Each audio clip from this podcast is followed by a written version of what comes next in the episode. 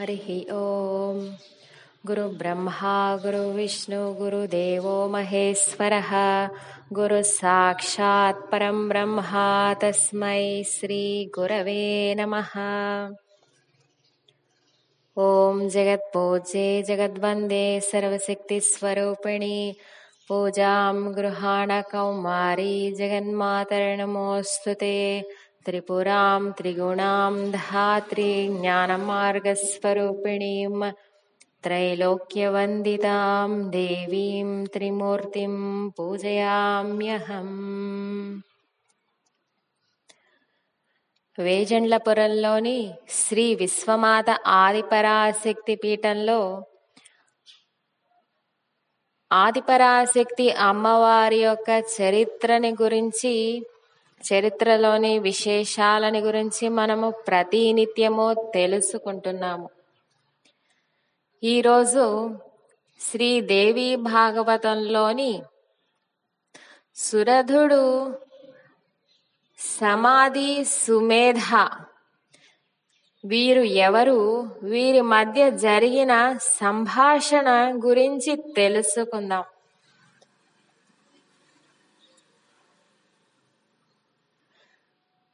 స్వారోచిషే అంతరే పూర్వ చైత్రవంశ సముద్భవ. సురదో నామ రాజా భూ సమస్తే క్షితిమండలే. పూర్వము స్వారోచిష మన్వంతరంలో సురధుడు అనే ఒక మహారాజు ఉండేవారు. చైత్రవంశ సముద్భవుడు ఈ భూమండలాన్ని అంతా పాలించడివాడు. ఆ రాజు యొక్క రాజ్యములో సత్యము ధర్మము విరాజిల్లుతూ ఉండేవి. రాజ్యంలోని ప్రజలందరూ ఎంతో క్షేమంగా ఎటువంటి వ్యసనాలు లేకుండా ఆనందంగా సంపదలతో పూర్ణంగా ఉండేవారు. ఇంకా ఆ రాజ్యంలోని సురద మహారాజుకి మహా గొప్ప సైన్య బలగం ఉన్నది.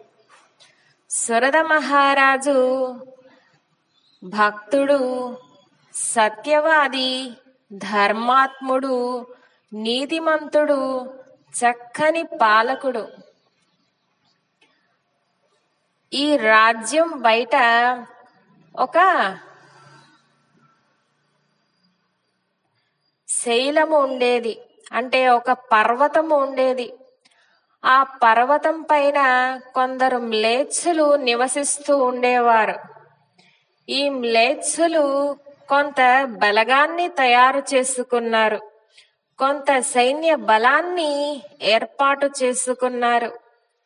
ఒక పర్యాయము ఈ మ్లేచ్చులు సురద మహారాజు యొక్క రాజ్యంపై దండెత్తవచ్చారు. సురద మహారాజు యొక్క సైన్యము అపారమైనది మహా గొప్పది. కానీ మ్లేచ్చుల చేతిలో సురద మహారాజు యొక్క సైన్యము ఓడిపోయినది. సురద మహారాజు యొక్క రాజ్యము మ్లేచ్చుల చేతిలోకి వెళ్ళిపోయినది మంత్రులందరూ మ్లేచ్చుల మాటలు వింటున్నారు. ఇంకా ధనాగారము శత్రువుల చేతిలోకి వెళ్ళిపోయినది. మంత్రువులు ఈ రాజుకి శత్రువులైపోయినారు.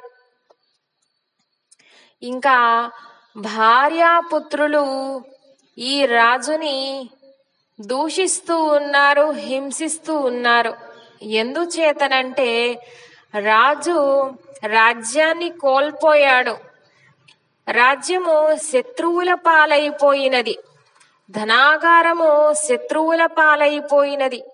భృత్యులు సేవకులు అందరూ రాజుకి చేయాల్సిన సేవలు ఇప్పుడు రాజు యొక్క శత్రువులకి చేస్తున్నారు. ప్రజలందరూ కూడా శత్రువుల మాటలు వింటున్నారు. అందుచేత ఒక రాత్రి రాజుగారికి ఎంతగానో భయం కలిగి శత్రుపీడ చేత ఆ రాజ్యాన్ని విడిచి బయటికి వచ్చేశారు. తన మంత్రులు శత్రువుల మాట వింటున్నారు.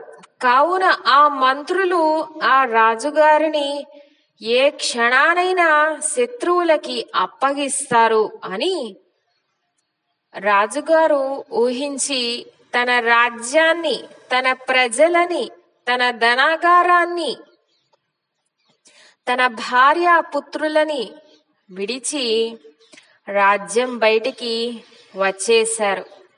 తన గుర్రాన్ని అధిరోహించి ఆ రాజ్యపురము నుండి ఒక మూడు యోజనాలు ప్రయాణం చేశారు. ఒక యోజనము అంటే ఎనిమిది కిలోమీటర్లు.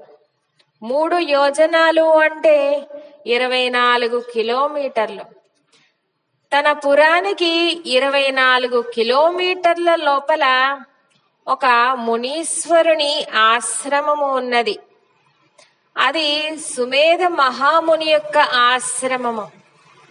సుమేధ మహాముని యొక్క ఆశ్రమంలోనికి సురద మహారాజు ప్రవేశించారు. ఆ ఆశ్రమంలోని శక్తికి రాజుగారు ఎంతగానో ఆకర్షితులై ఆ ఆశ్రమంలోని ప్రశాంతతకి రాజుగారు ఎంతగానో ఆకర్షితులై ఆ ఆశ్రమంలోనికి ప్రవేశించారు.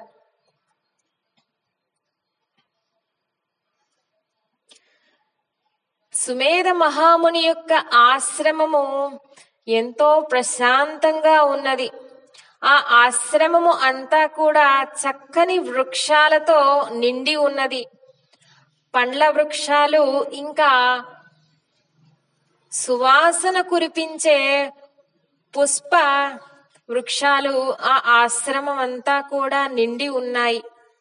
ఆ ఆశ్రమంలోని వృక్షాలపైన పక్షులు కిలకిల రావాలు చేస్తూ ఉన్నాయి. ఇంకా కోయిలలు చక్కని గానాలు వినిపిస్తూ ఉన్నవి. ఆ ఆశ్రమంలో నిరంతరము వేద పారాయణ వేద ఘోష వినిపిస్తూ ఉండేది. వేద మంత్రాలతో నిండిపోయి ఉన్నది ఆ ఆశ్రమము. వేద మంత్ర ధ్వనులతో నిండిపోయినది ఆ ఆశ్రమ ప్రదేశము అంతా కూడా. సుమేధ్ సుమేధ మహాముని యొక్క ఆశ్రమంలో జంతువులు పరస్పర వైరము లేకుండా ఎంతో స్నేహపూర్వకంగా ఉన్నాయి. సునకాలు పులులు స్నేహం చేసుకుంటున్నాయి. ఈ విధంగా జంతువులు పరస్పర వైరము లేకుండా ఎంతో ఐకమత్యంతో స్నేహపూర్వ భావంతో నిండి ఉన్నాయి. అంతటి స్నేహపూరిత ఆశ్రమాన్ని చూచిన సురద మహారాజు ఎంతగానో సంతోషంతో ఆ ఆశ్రమంలోనికి ప్రవేశించారు. ఆ ఆశ్రమంలో ఇంకా ఎల్లవేళలా హోమధూమాగ్నులు వెలువడుతూ ఉండేవి. సుగంధ భరిత పరిమళాలు ఆ ఆశ్రమం అంతా కూడా విస్తరించి ఉండేవి. అంతటి మహత్తరమైన శాంతి నిలయమందు సుమేధ మహారాజు ప్రవేశించారు. తన గుర్రాన్ని ఒక చెట్టుకి కట్టి ఆ ఆశ్రమంలో వేదాలు నేర్పిస్తూ ఉన్న సుమేధ మహాముని చెంతకు వెళ్ళి ఆ మహాముని యొక్క పాదాలకి సాష్టాంగ నమస్కారం చేశారు. సుమేధ మహారాజు స్వారోచిష మన్వంతరంలోని వారు. ఈ స్వారోచిష మన్వంతరము రెండవ మన్వంతరము. మనకి కాలంలో మొత్తము పద్నాలుగు మన్వంతరాలు ఉన్నాయి. ఆ పద్నాలుగు మన్వంతరాలలో రెండవది స్వారోచిష మన్వంతరము. ఇప్పుడు జరుగుచున్నది వైవస్వత మన్వంతరము. వైవస్వత మన్వంతరంలో ఇరవై ఎనిమిదవ యుగము. ఒక మన్వంతరానికి డెబ్భై ఒక్క మహాయుగాలు ఉంటాయి. ఒక మహాయుగము అంటే చతుర్యుగాల కాల పరిమాణాన్ని ఒక మహాయుగము అని అంటారు. చతుర్యుగాలు అంటే కృతయుగము త్రేతాయుగము ద్వాపర యుగము కలియుగము. కృతయుగము యొక్క పరిమాణము పదిహేడు లక్షల ఇరవై ఎనిమిది వేల సంవత్సరాలు. త్రేతాయుగము యొక్క పరిమాణము పన్నెండు లక్షల తొంభై ఆరు వేల సంవత్సరాలు. ద్వాపర యుగము యొక్క పరిమాణము పన్నెండు లక్షల అరవై నాలుగు వేల సంవత్సరాలు. ఇక ఈ ప్రస్తుత కలియుగము యొక్క పరిమాణము నాలుగు లక్షల ముప్పై రెండు వేల సంవత్సరాలు. అంటే రెండు కలియుగాలు కలిపితే ఒక ద్వాపర యుగం అవుతుంది. మూడు కలియుగాలు కలిపితే ఒక త్రేతాయుగం ఏర్పడుతుంది. ఇంకా నాలుగు కలియుగాల కాల పరిమాణం కలిపితే ఒక కృతయుగము ఏర్పడుతుంది. ఈ కృత త్రేత ద్వాపర కలియుగాల యొక్క మహాకాల పరిమాణం నలభై లక్షల ముప్పై రెండు వేల సంవత్సరాలు. ఈ నలభై లక్షల ముప్పై రెండు సంవత్సరాల మహాకాల పరిమాణాన్ని ఒక యుగము అంటారు.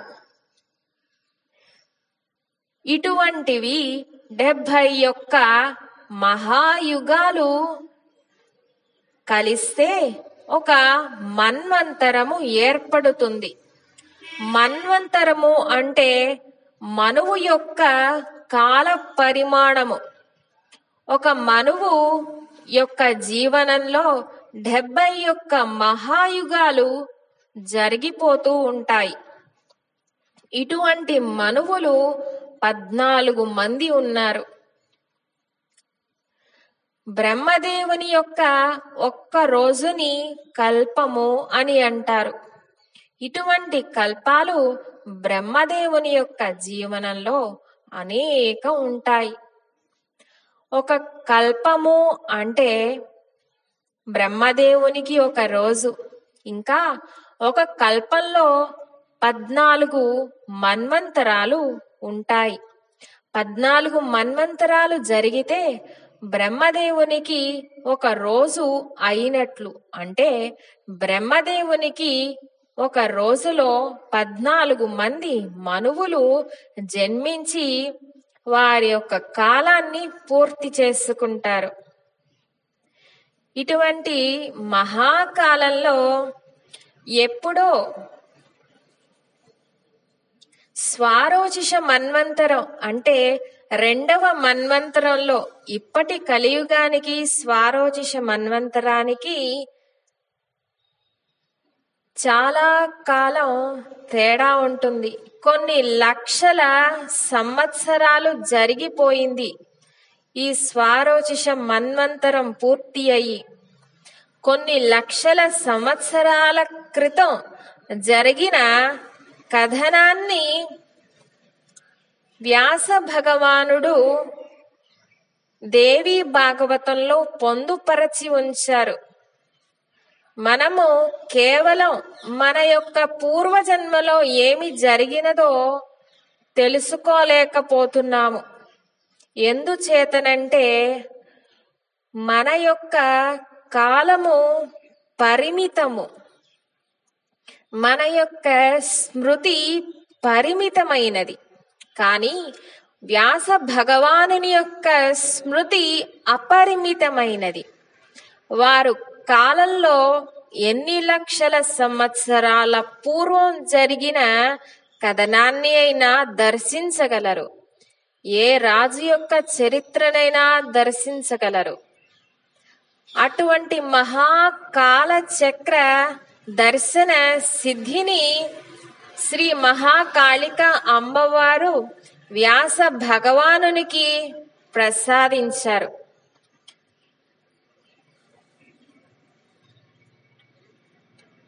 సురద మహారాజు సుమేధ మహాముని యొక్క పాదాలకి సాష్టాంగ నమస్కారం చేయగానే ఆ మహాముని యొక్క పాద స్పర్శ మహారాజులోని భావోద్వేగాలని బయటకి ఉత్పన్నం చేశాయి. సురద మహారాజు భావోద్వేగుడై తన కంట నీరు పెట్టుకున్నారు. ఇంకా ఆ మహారాజు యొక్క కనుల నుండి అశ్రువులు స్రవించాయి.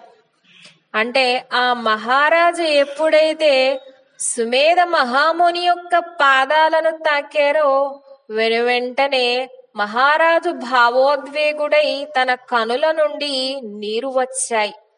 అప్పుడు సుమేధ మహాముని మహారాజు యొక్క శిరస్సు పైన తన చేతిని ఉంచి ఆశీర్వదించి మహారాజా మీరు మహా తేజస్వి.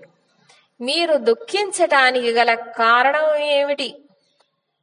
మీరు నా ఆశ్రమానికి వేంచేయటానికి గల కారణం ఏమిటి? అని స్వేద మహాముని సురద మహారాజుని ప్రశ్నిస్తారు. అప్పుడు సురద మహారాజు తన యొక్క చరిత్రని తెలియచేస్తారు తాను భయపీడితుడనై శత్రు భయము చేత తన రాజ్యాన్ని తన పుత్రులను తన భార్యలని తన ధనాగారాన్ని అందరినీ తన ప్రజలని విడిచిపెట్టి ఈ ఆశ్రమాన్ని చేరుకున్నాను శాంతి కోసం. దయచేసి నాకు ఇక్కడ ఆశ్రయాన్ని కల్పించండి అని సురద మహారాజు సుమేధ మహామునిని కోరుకున్నారు. సుమేధ మహాముని సురద మహారాజుతో రాజా మీరు చింతించవలసిన అవసరం లేదు. నా ఈ ఆశ్రమము నా ఈ ఆశ్రమమందు మీకు శత్రు భయము ఉండదు శత్రు పీడ ఉండదు.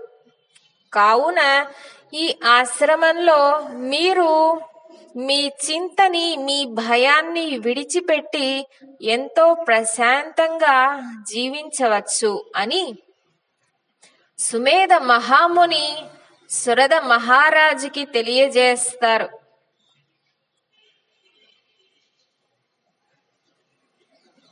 ఈ విధంగా సురద మహారాజు ఆ ఆశ్రమంలో తన కాలాన్ని గడుపుతూ ఉంటారు. కొంతకాలానికి సుమేధ మహారాజు ఒకరోజు చెట్టు కింద కూర్చొని తన యొక్క జీవితాన్ని నెమరు వేసుకుంటూ ఉన్నారు. సుమే సురద మహారాజు తన యొక్క జీవనాన్ని గురించి ఈ విధంగా ఆలోచించుకుంటూ ఉన్నారు. నా ధనాగారము నా శత్రువుల పాలు అయిపోయి ఉంటుంది ఇప్పటికల్లా. ఇంకా నా రాజ్యంలోని ప్రజలందరూ కూడా వ్యసనాల పాలు అయ్యి ఉంటారు. ఇంకా నా మంత్రులు నా మాట వినలే నా మాట వినుటలేదు కావున నా మంత్రులు ఇంకా నా సేవకులు అందరూ కూడా ఇప్పుడు నా శత్రువులకి సేవ చేస్తూ ఉంటారు.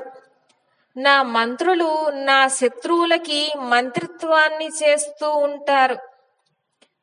ఇంకా నా భార్య నా పుత్రులు నన్ను ఎంతగా ద్వేషిస్తున్నారో అని సురద మహారాజు చింతిస్తూ ఉన్నాడు. తన రాజ్యాన్ని గురించి తాను సంపాదించిన ధనాన్ని గురించి ఇంకా తాను ఎంతో చక్కగా పెంచి పోషించుకున్న తన రాజ్యంలోని జంతువుల గురించి తన భార్య పుత్రుల గురించి తాను ఎంతగానో సహాయం చేసిన తన మంత్రుల గురించి సురద మహారాజు చింతిస్తూ ఉన్నాడు. ఇంతలో సుమేధ మహాముని యొక్క ఆశ్రమానికి ఒక వైశ్యుడు వేంచేశారు. ఆ వైశ్యుని పేరు సమాధి. ఈ వైశ్యుడు సురద మహారాజు మహా గొప్ప తేజస్విగా కనిపించి సురద మహారాజు చెంతకి వచ్చి కూర్చొని ఉన్నారు. ఈ వైశ్యుడు సురద మహారాజుని రా మీరు మహా గొప్ప తేజస్ తేజస్ సంపన్నుల్లా ఉన్నారు. మీరు మీ గురించి నాకు తెలియజేయండి. మీరు ఈ ఆశ్రమానికి వేం చేయడానికి గల కారణాన్ని తెలియజేయండి అని సమాధి వైశ్యుడు సురద మహారాజుని అడుగుతారు. అప్పుడు సురద మహారాజు తన చరిత్రని తాను మహారాజునని శత్రు భయం చేత ఈ ఆశ్రమానికి వేం చేశాను అని తన చరిత్ర తెలియజేస్తాడు. ఇక సురద మహారాజు సమాధి వైశ్యుణ్ణి అడుగుతారు. వైశ్యవర్య మీ యొక్క చరిత్ర తెలియజేయండి. మీరు ఎవరు? మీరు ఇచటకి రావటానికి గల కారణం ఏమిటి అని రాజుగారు వైశ్యవర్యుణ్ణి ప్రశ్నించారు. అప్పుడు వైశ్యవర్యుడు తన గురించి ఈ విధంగా తెలియజేస్తున్నారు సురద మహారాజుకి. మహారాజా నేను వైశ్యుడను. మహా గొప్ప ధనవంతుడని వ్యాపారవేత్తని. నేను నా జీవనంలో మహా గొప్ప ధనాన్ని సమకూర్చాను. నా సంతానం కోసం ఆస్తులని సమకూర్చాను. నేను వృద్ధాప్యంలోకి ప్రవేశించాను. కావున నా పుత్రులు నా భార్య నన్ను నేను నిర్మించిన నా గృహం నుండి బయటకి పంపించి వేశారు. వారు నా యొక్క ధనాన్ని తీసుకున్నారు. నా యొక్క నేను వారి కోసం సంపాదించిన ఆస్తులను వారు నా నుండి తీసుకున్నారు. నేను వారిని నా జీవితాంతం ఎంతో ప్రేమగా చూసుకున్నాను. వారి కోసం మహా గొప్ప సంపద సమకూర్చాను. అటువంటి నా భార్య పుత్రులు ఈరోజు నన్ను నా గృహం నుండే బహిష్కరించారు. నన్ను నా గృహం నుండి బయటకి పంపించి వేశారు. అని సమాధి వైశ్యుడు తన చరిత్రని సురద మహారాజుకి తెలియజేస్తారు. సురద మహారాజు శత్రు భయంతో కాలం అనుకూలంగా లేకపోవటం చేత కాలం అనుకూలంగా లేకపోతే ఎంతటి బలవంతుడైనా పరాజయం పాల అవల అవ్వవలసిందే. కావున సురద మహారాజు యొక్క కాలము వారికి అనుకూలంగా లేదు. కావున వారు భయపీడితులయ్యారు. ఇంకా సమాధి వైశ్యుడు తన బంధువులని తన పుత్రులని తన భార్యని విడిచి వచ్చాను అనే చింతతో ఉన్నారు. చింతలో మునిగిపోయి ఉన్నారు. తన బంధువులు తనని విడిచిపెట్టారు తనని త్యాగం చేశారు అని చింతాక్రాంతుడై చింతతో నిండిపోయి ఉన్నాడు. సమాధి వైశ్యుడు. సురద మహారాజు భయంతో నిండి ఉన్నాడు. ఇంకా సమాధి వైశ్యుడు చింతతో నిండి ఉన్నారు. ఈ విధంగా వీరిరువురు ఈ విధంగా సంభాషించుకున్నారు. సురద మహారాజు సమాధి వైశ్యునితో వైశ్యవర్య మనము ఇద్దరము కూడా మన యొక్క కాలము అనుకూలంగా లేకపోవటం చేత మనము ఈ విధంగా దుఃఖము చేత చింత చేత భయము చేత పీడితులమవుతున్నాము కావున మనము ఈ ఆశ్రమ మునీశ్వరులైన సుమేధ మహాముని చెంతకు వెళ్ళి వారు ప్రతినిత్యము ఎంతో ఆనందంగా ఉండటానికి గల కారణాన్ని తెలుసుకొని ఇంకా మనము కూడా మునీశ్వరుని వలె ప్రతినిత్యము ఆనందంగా ఉండటానికి జ్ఞానాన్ని పొందుదాము అని సురధుడు సమాధి వైశ్యుడు సుమేధ మునీశ్వరుని చెంతకు వెళతారు.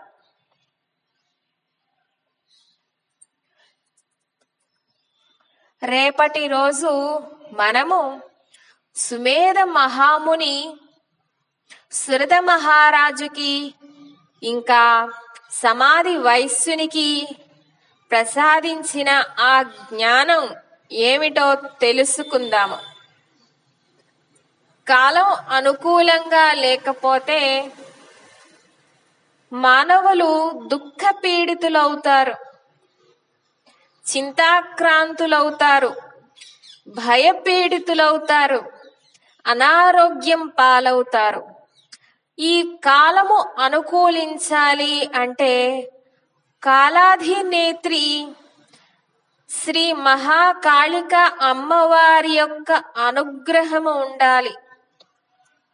అమ్మవారి యొక్క అనుగ్రహము ఎంతటి దుఃఖాన్నైనా ఎంతటి భయాన్నైనా ఎంతటి చింతనైనా దహించి వేస్తుంది.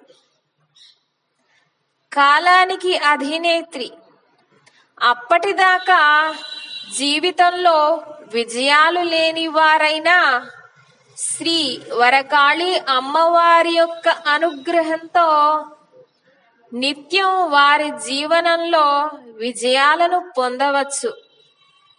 ఎంతటి బలవంతుడైనా శ్రీ కాళీ అమ్మవారి అనుగ్రహం లేనిచో జీవనంలో ఆనందాన్ని సంతోషాన్ని పొందలేరు.